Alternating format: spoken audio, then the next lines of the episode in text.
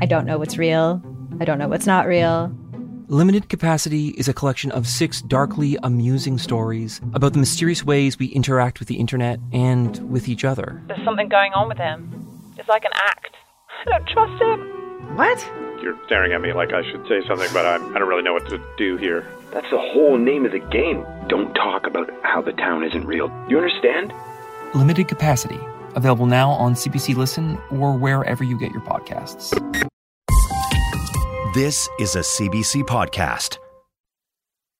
You're listening to Wiretap with Jonathan Goldstein on CBC Radio 1.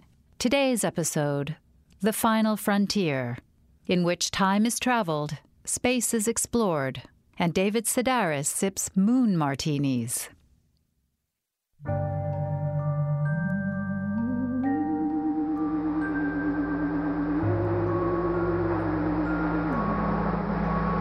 Okay, engine stop. Houston, uh, Tranquility Base here. The Eagle has landed. Roger, Twan- Tranquility. We copy you on the ground. You got a bunch of guys about to turn blue. We're breathing again. Thanks a lot. I'm going to step off the limb now.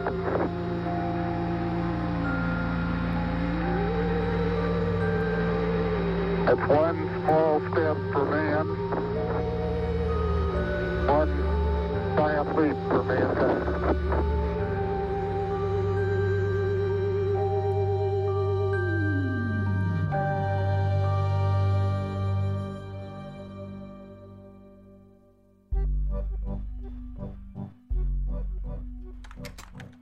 Dear Buzz, long time no hear.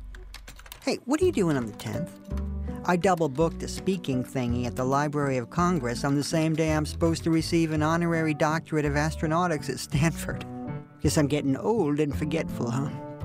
So, what do you say? Up for a speaking gig? The money's insane. I mean, even if they pay you half what I was getting, it's a crap load. Interested? If so, I'll have my girl put you all in touch. It's really been too long, old pal. Let's get together and barbecue some steak with the wives. And let's do it soon, yeah? Before they put a man on Mars, as it were. All the best, Neil. Well, if it isn't my old commander, Neil Armstrong. The 10th, eh? Hmm. Let me just check my calendar. Now, the 10th of what month did you say? Oh, wait. It doesn't matter what month because I have nothing going on at all. Ever. Do you know where my last paycheck came from? A ribbon cutting ceremony for a new space themed fast food joint in La Jolla. That's what being the second man on the moon gets you. The SOBs made me dress up in a Buzz Lightyear costume. We're gonna go with the more famous astronaut named Buzz, they said. Make more of a splash with the kids. I still can't get the ketchup stains out of my spacesuit. Keep your charity. And do me a favor will you stop calling me Buzz? I hate that nickname you gave me. My name is Edwin. Signed, Colonel Edwin Eugene Aldrin Jr., astronaut. Excuse me, Colonel. Sue me, I happen to like the name Buzz. It was the name of my first dog, a Cocker Spaniel with a spastic colon. God, I love that mutt. Anyway, I suppose it is true. I was the first man on the moon, if that's the sort of thing you're keeping track of. I certainly don't. I find that kind of scorekeeping petty. First, second, who's counting? Like I always say, George Michael needed his Andrew Ridgeley, Daryl Hall needed his John Oates, and Neil Armstrong needed his Buzz Aldrin. No one mixed a moon martini like you did, old friend. Now stop being such a silly and tell Papa how you like your steak. Signed the number one most popular space hero in the world, Neil Armstrong. P.S. Kidding.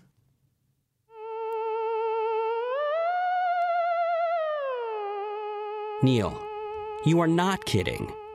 You know, I didn't fly 66 Cobalt missions, receive a Doctor of Science in Astronautics from MIT, spend 10 years at NASA, and fly to the moon to end up doing career day in the Aberdeen Middle School Gymnasium.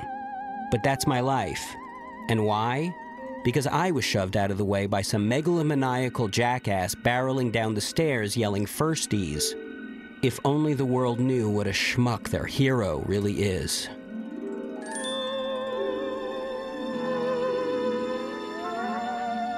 You know, you're adorable when you're angry. If memory serves correctly, you were terrified of moon monsters and begged me to go ahead and make sure the coast was clear. Anywho, as long as we're talking turkey here, that first step, oh sweet mama.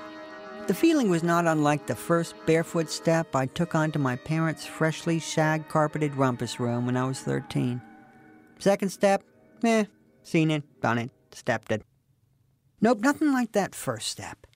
It's all a dreadful bore after that.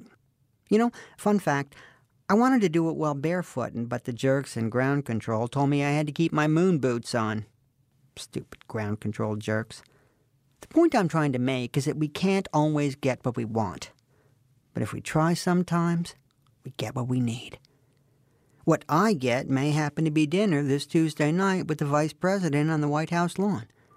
And what you get is a Barca lounger, cardigan pockets full of Kleenex, and a book of word jumble puzzles on your lap. Big diff in the end. We're both pretty lucky, I'd say. Let's give thanks. Neil. Again with the rumpus room carpet. When we returned to Earth, half your comments to the press were about that stupid shag carpet. You were first because you tricked me, Neil. I was taking the NASA required pre extravehicular activity nap, and you promised you'd wake me up so we could step out hand in hand, together. But no, you didn't want to share the world's attention with anyone. Hand in hand? Like a couple of old ladies trying not to slip on the ice? Like hippies?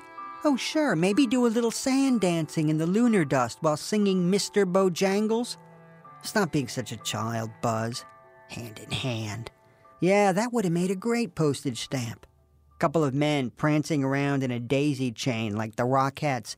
I am an American, sir, not a chorus girl. Now, I might be misremembering some, but didn't the base request we descend in order of height? Guess you should have packed your platform moon boots. Get a grip.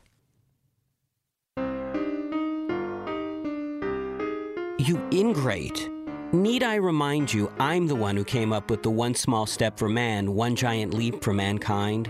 And I had to convince you to use it. Do you remember what you wanted to do? Bring a box of Ritz crackers down to the moon's surface and say, Hey, I thought this thing was made out of cheese. Classy, Armstrong. Real classy. I still think my cheese joke was more memorable. Everything's got to be so serious with you science guys. Oh, one big step on the moon, one gianter step for. See, I can't even remember it. And do you have any idea how much the Ritz cracker people were going to pay me? I better stop because I'm getting myself worked up. I am sick of standing in your shadow watching you get all the glory. Let me be blunt. I was an astronaut, and you, a mere civilian. Not to mention a scoundrel and a thief. You stole my step. You are nothing without that step.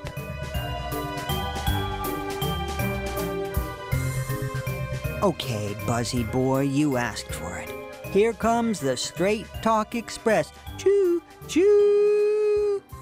If you hadn't been so busy napping through life, who knows? Maybe you would have been the first man on the moon. Maybe if you hadn't been such a sleepy dud in the boudoir, your wife wouldn't have had to seek out the comforts of a real man.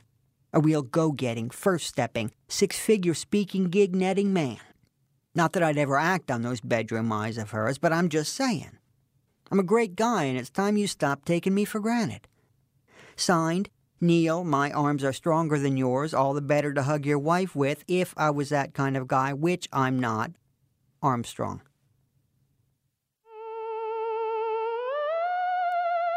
Huh. Funny. I mean, you're being here on Earth and all, exchanging emails with me when you could have just as easily been floating around, dead, in space. Do you remember, Neil? How I saved your life that day? How you didn't want to leave the moon? What is there for me on Earth, you asked? My wife and kids hate me, and the hippies are taking over the planet. With only a few days left of oxygen and a handful of orange tang, you wanted to colonize the final frontier. You had space madness, Neil. You were mad from zero gravity, mad from oblivion, but mostly mad from delusions of your own grandeur. Do you remember how before takeoff I had to pull you back into the lunar module and buckle you in, kicking and screaming?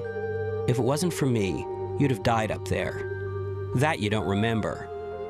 But fortunately, I have a memory aid. I still have that photo of you rocking back and forth in the spaceship, your thumb in your mouth, and the American flag wrapped around you like a trauma blanket.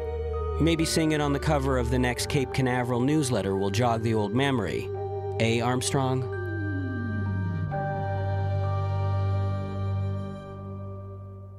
Okay, let's just hit the pause button, Kemosabe. Let's not do anything either of us will regret. Now, maybe I've been a little insensitive here. Maybe you're right. Maybe I could be a little more proactive about getting us double billed. Neil and Buzz at the White House. Neil and Buzz doing a cameo in the next Harold and Kumar movie. How does that sound? You know, Buzz, more than anyone else, it's you and I who should have perspective on how small the Earth really is, and how insignificant we are in the grand scheme of things, even our differences.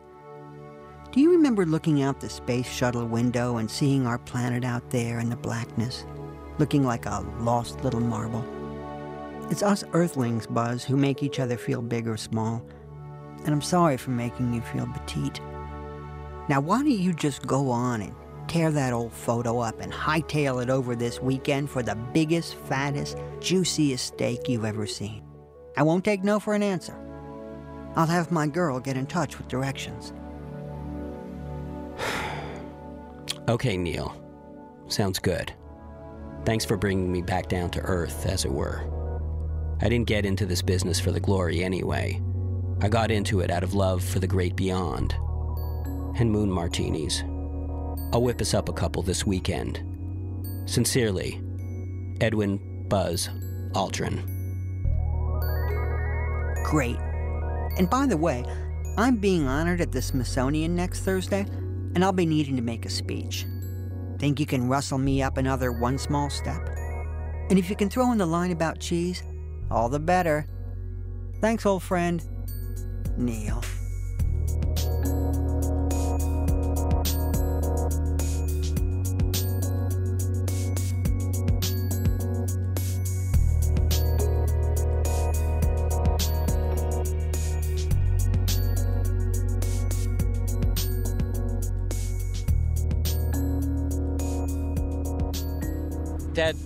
If you were to make first contact with aliens, what what would be the first thing that you would tell them? I hope you come in peace. Welcome to this world that I live in. And also, if you have new discoveries for the cure of what we have incurable diseases, please bring it bring it forth. You you you'd strike quite a formal tone with the uh, with the aliens. I guess I do. Yeah, yeah. Um, I I, I don't know. I. I'm wondering whether, you know, if aliens came, I'm wondering whether I'd be shocked by the way they look because, uh, you know, I'm assuming I'm going to be talking to somebody that looks somewhat like I do. I mean, a, guy, a guy a guy wearing a, a fanny pack, Yeah. jeans. Yeah. But it probably won't be so, and it'll probably be kind of shocking. Who knows if be, he'll even be communicating with me in the way I do? Maybe he'll be doing it through uh, telepathy. Who knows? How would you uh, respond to being communicated through telepathy? I guess I'd be a little bit uncomfortable. Maybe I'd get used to it. And uh, mom, you want to lean forward? You mind? Were you sleeping? No, I'm fine. Let's say you were the first contact with aliens that came from outer space. What would be the first thing that you would tell them? I don't know, because I'm not the kind of person that talks about aliens. That's your father's speed, not mine. Well, let's say that, you know through some kind of freak accident or whatever, they ended up coming to you. What what would you tell them? Hi, aliens. Welcome to Montreal. It's nice to have you here. Uh, I'd like to know what, what life is like for you guys. Life here is very uh, quiet, uneventful. I like to relax a lot. Tell me about yourself. What is your life like? I can give you some recipes and help you find an apartment. Uh, if you come live in my area, the rents are not so expensive, but you might want to be better located. So look around, and if you need help, call me, and I'll be glad to go out with you. We can have fun. What, what kind of fun? What would you take them to do? We can go to a movie. Hmm, I don't know what else we could do. What else is there to do? I go for a walk, I go to work. And what would you tell them about mankind? I think basically men are born good and they are good. It's just life makes you do crazy things. Life makes you do crazy things. Can you say more about that? Life makes you uh, lie and and cheat and do dishonest things. But there are people that still maintain their goodness and their kindness and their honesty, even though life teaches them the same lessons as everyone else. They still maintain their goodness. And that's not easy to do.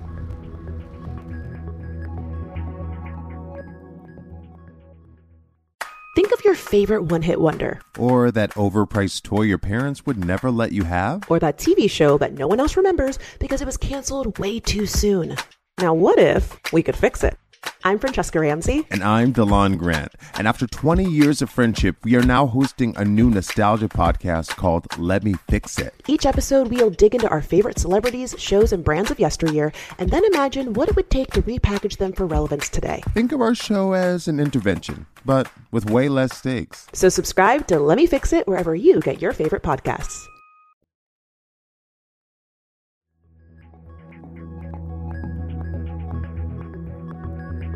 Seth Shostak, you're a senior astronomer for the Search for Extraterrestrial Intelligence Institute. Yes, uh, we, we call it the SETI Institute. We don't uh, spell out all the words, but you've got it correct. okay. uh, can, can you describe your job at the Institute? Well, what we're trying to do is find life in space and not simply any kind of life. We're looking for the intelligent variety, and that means life that's capable of building a radio transmitter so that we can detect their uh, presence. So, so you're you're trying to reach uh, extraterrestrial intelligent life through transmitters? No, we don't broadcast. This is strictly a passive experiment. We're listening. We're trying to eavesdrop.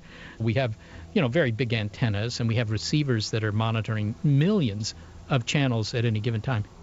And, and these transmissions that you're hoping to receive, they can travel from light years away? Yes, of course. I mean, you, the uh, radio waves move at the speed of light. They go right through the gas and dust that's between the stars.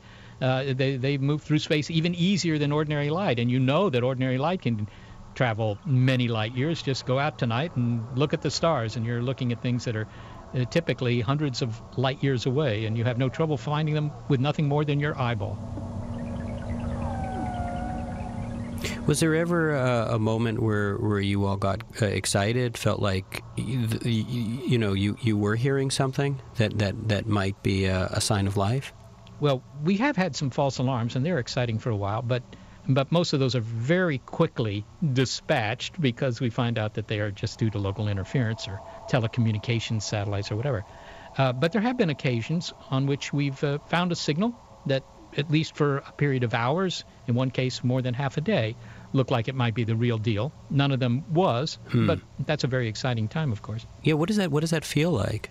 It makes you nervous. That's what it does. It, it makes you terribly nervous because you realize that whatever you have planned for the next couple of weeks, couple of months, for that matter, a couple of years, all of that's going to change. And in fact, humanity is going to change because uh, humanity, in, in a sense, will never be the same again.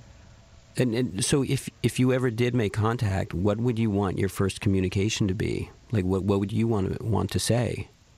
Well, this is not communication, of course. It's not back and forth. If they're a thousand light years away, communication is going to be very tedious. But you know, do you have music or do you have religion? Those are two questions I'd I'd like to know the answers to those. Just ask them: Is there a God? Is is religion something that truly is universal, or is that just a strange peccadillo of uh, you know Homo sapiens? You know, as far as I can tell, canaries don't have religion. So uh, that's that's why I would ask that question. I would be interested in the answer to that. And so, how likely is it, you know, that you'll ever get to ask those questions? I, like, how likely is it that anyone is out there listening? Well, we don't know the answer to that. What we do know, however, is that there's an enormous amount of real estate. I mean, our galaxy has a few 100,000 million stars in it. And thanks to work of astronomers during the last 15 years or so, we now know that the majority of those stars have planets. Now, how many of those planets are the kind where you you know want to live that have liquid water, for example, on their surfaces, oceans, if you will, or maybe atmospheres? I mean, we don't know the answer to that, but it looks like it's not unreasonable to assume that that's at least a few percent. And if that's the case, then the number of other Earth-like worlds, or worlds that could support life at least, just in our galaxy, is measured in billions with a B. And uh, by the way, if you don't like our galaxy, we can see at least 100 billion other galaxies. So uh, there's so much opportunity for life that if we are really it, if we're the smartest things in the universe, then we're some sort of miracle. When you when you contemplate uh, the immensity of of the of the universe and all of the potential life that is out there, does it make you feel smaller? No, it doesn't actually. Um, you get that question a lot, you know, as an astronomer, doesn't the, the, the size and the long time scales of the universe kind of dwarf you and make us seem quite insignificant? Well, I don't know. We're clever enough to figure it all out, or at least a lot of it out, and and that's rather remarkable. Uh, famous quote is uh, the most remarkable thing about the universe is that we can understand any of it, and we can. It's it's, it's amazing how much of it we've learned, uh, and so in in a sense, yes, we're physically diminutive. We're not very large compared to, you know, the size of a star or a galaxy or anything like that. But on the other hand, uh, unlike the stars or the galaxies, we do have this capability to look out there and, and understand what's going on a little bit, and, and, it, and that's kind of exhilarating.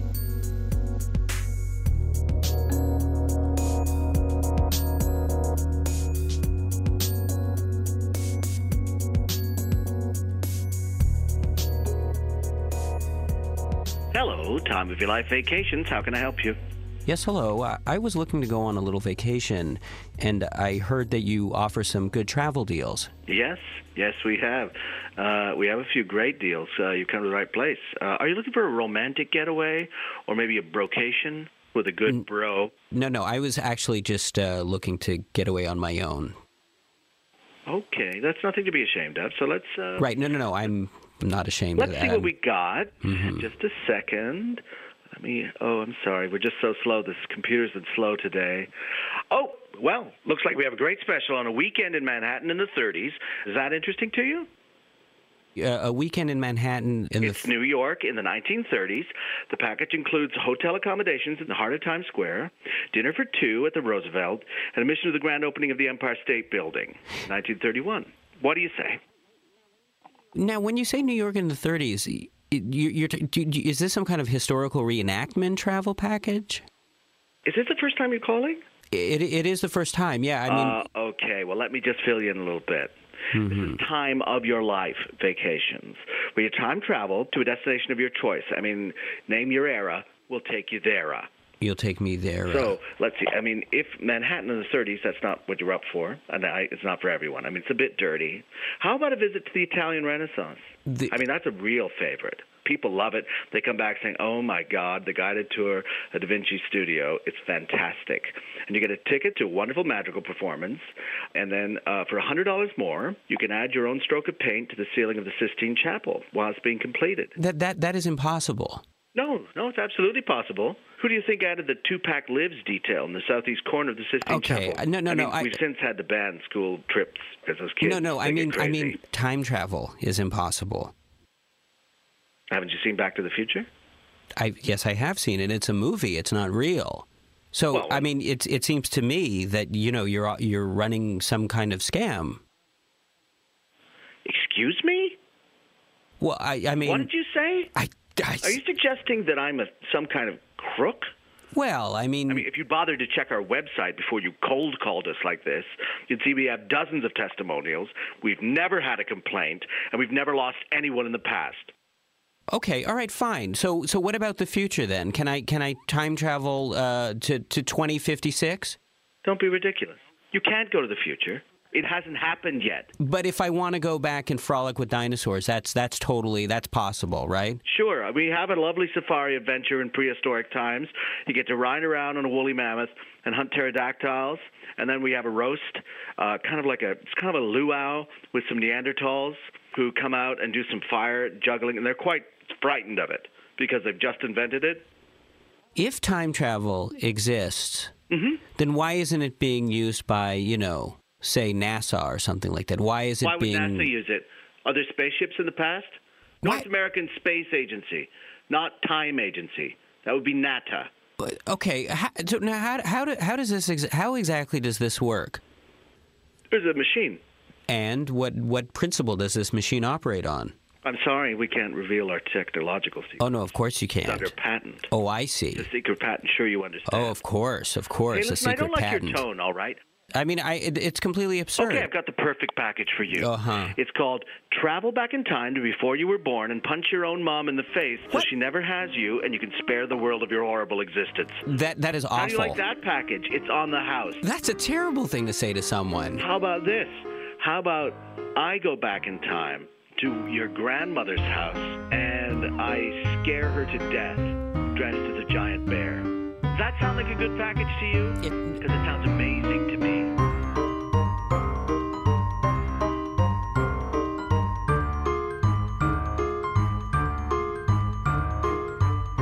On Wiretap today, you heard David Sedaris as Neil Armstrong in a story written by Jonathan Goldstein and Mira Burt-Wintonick.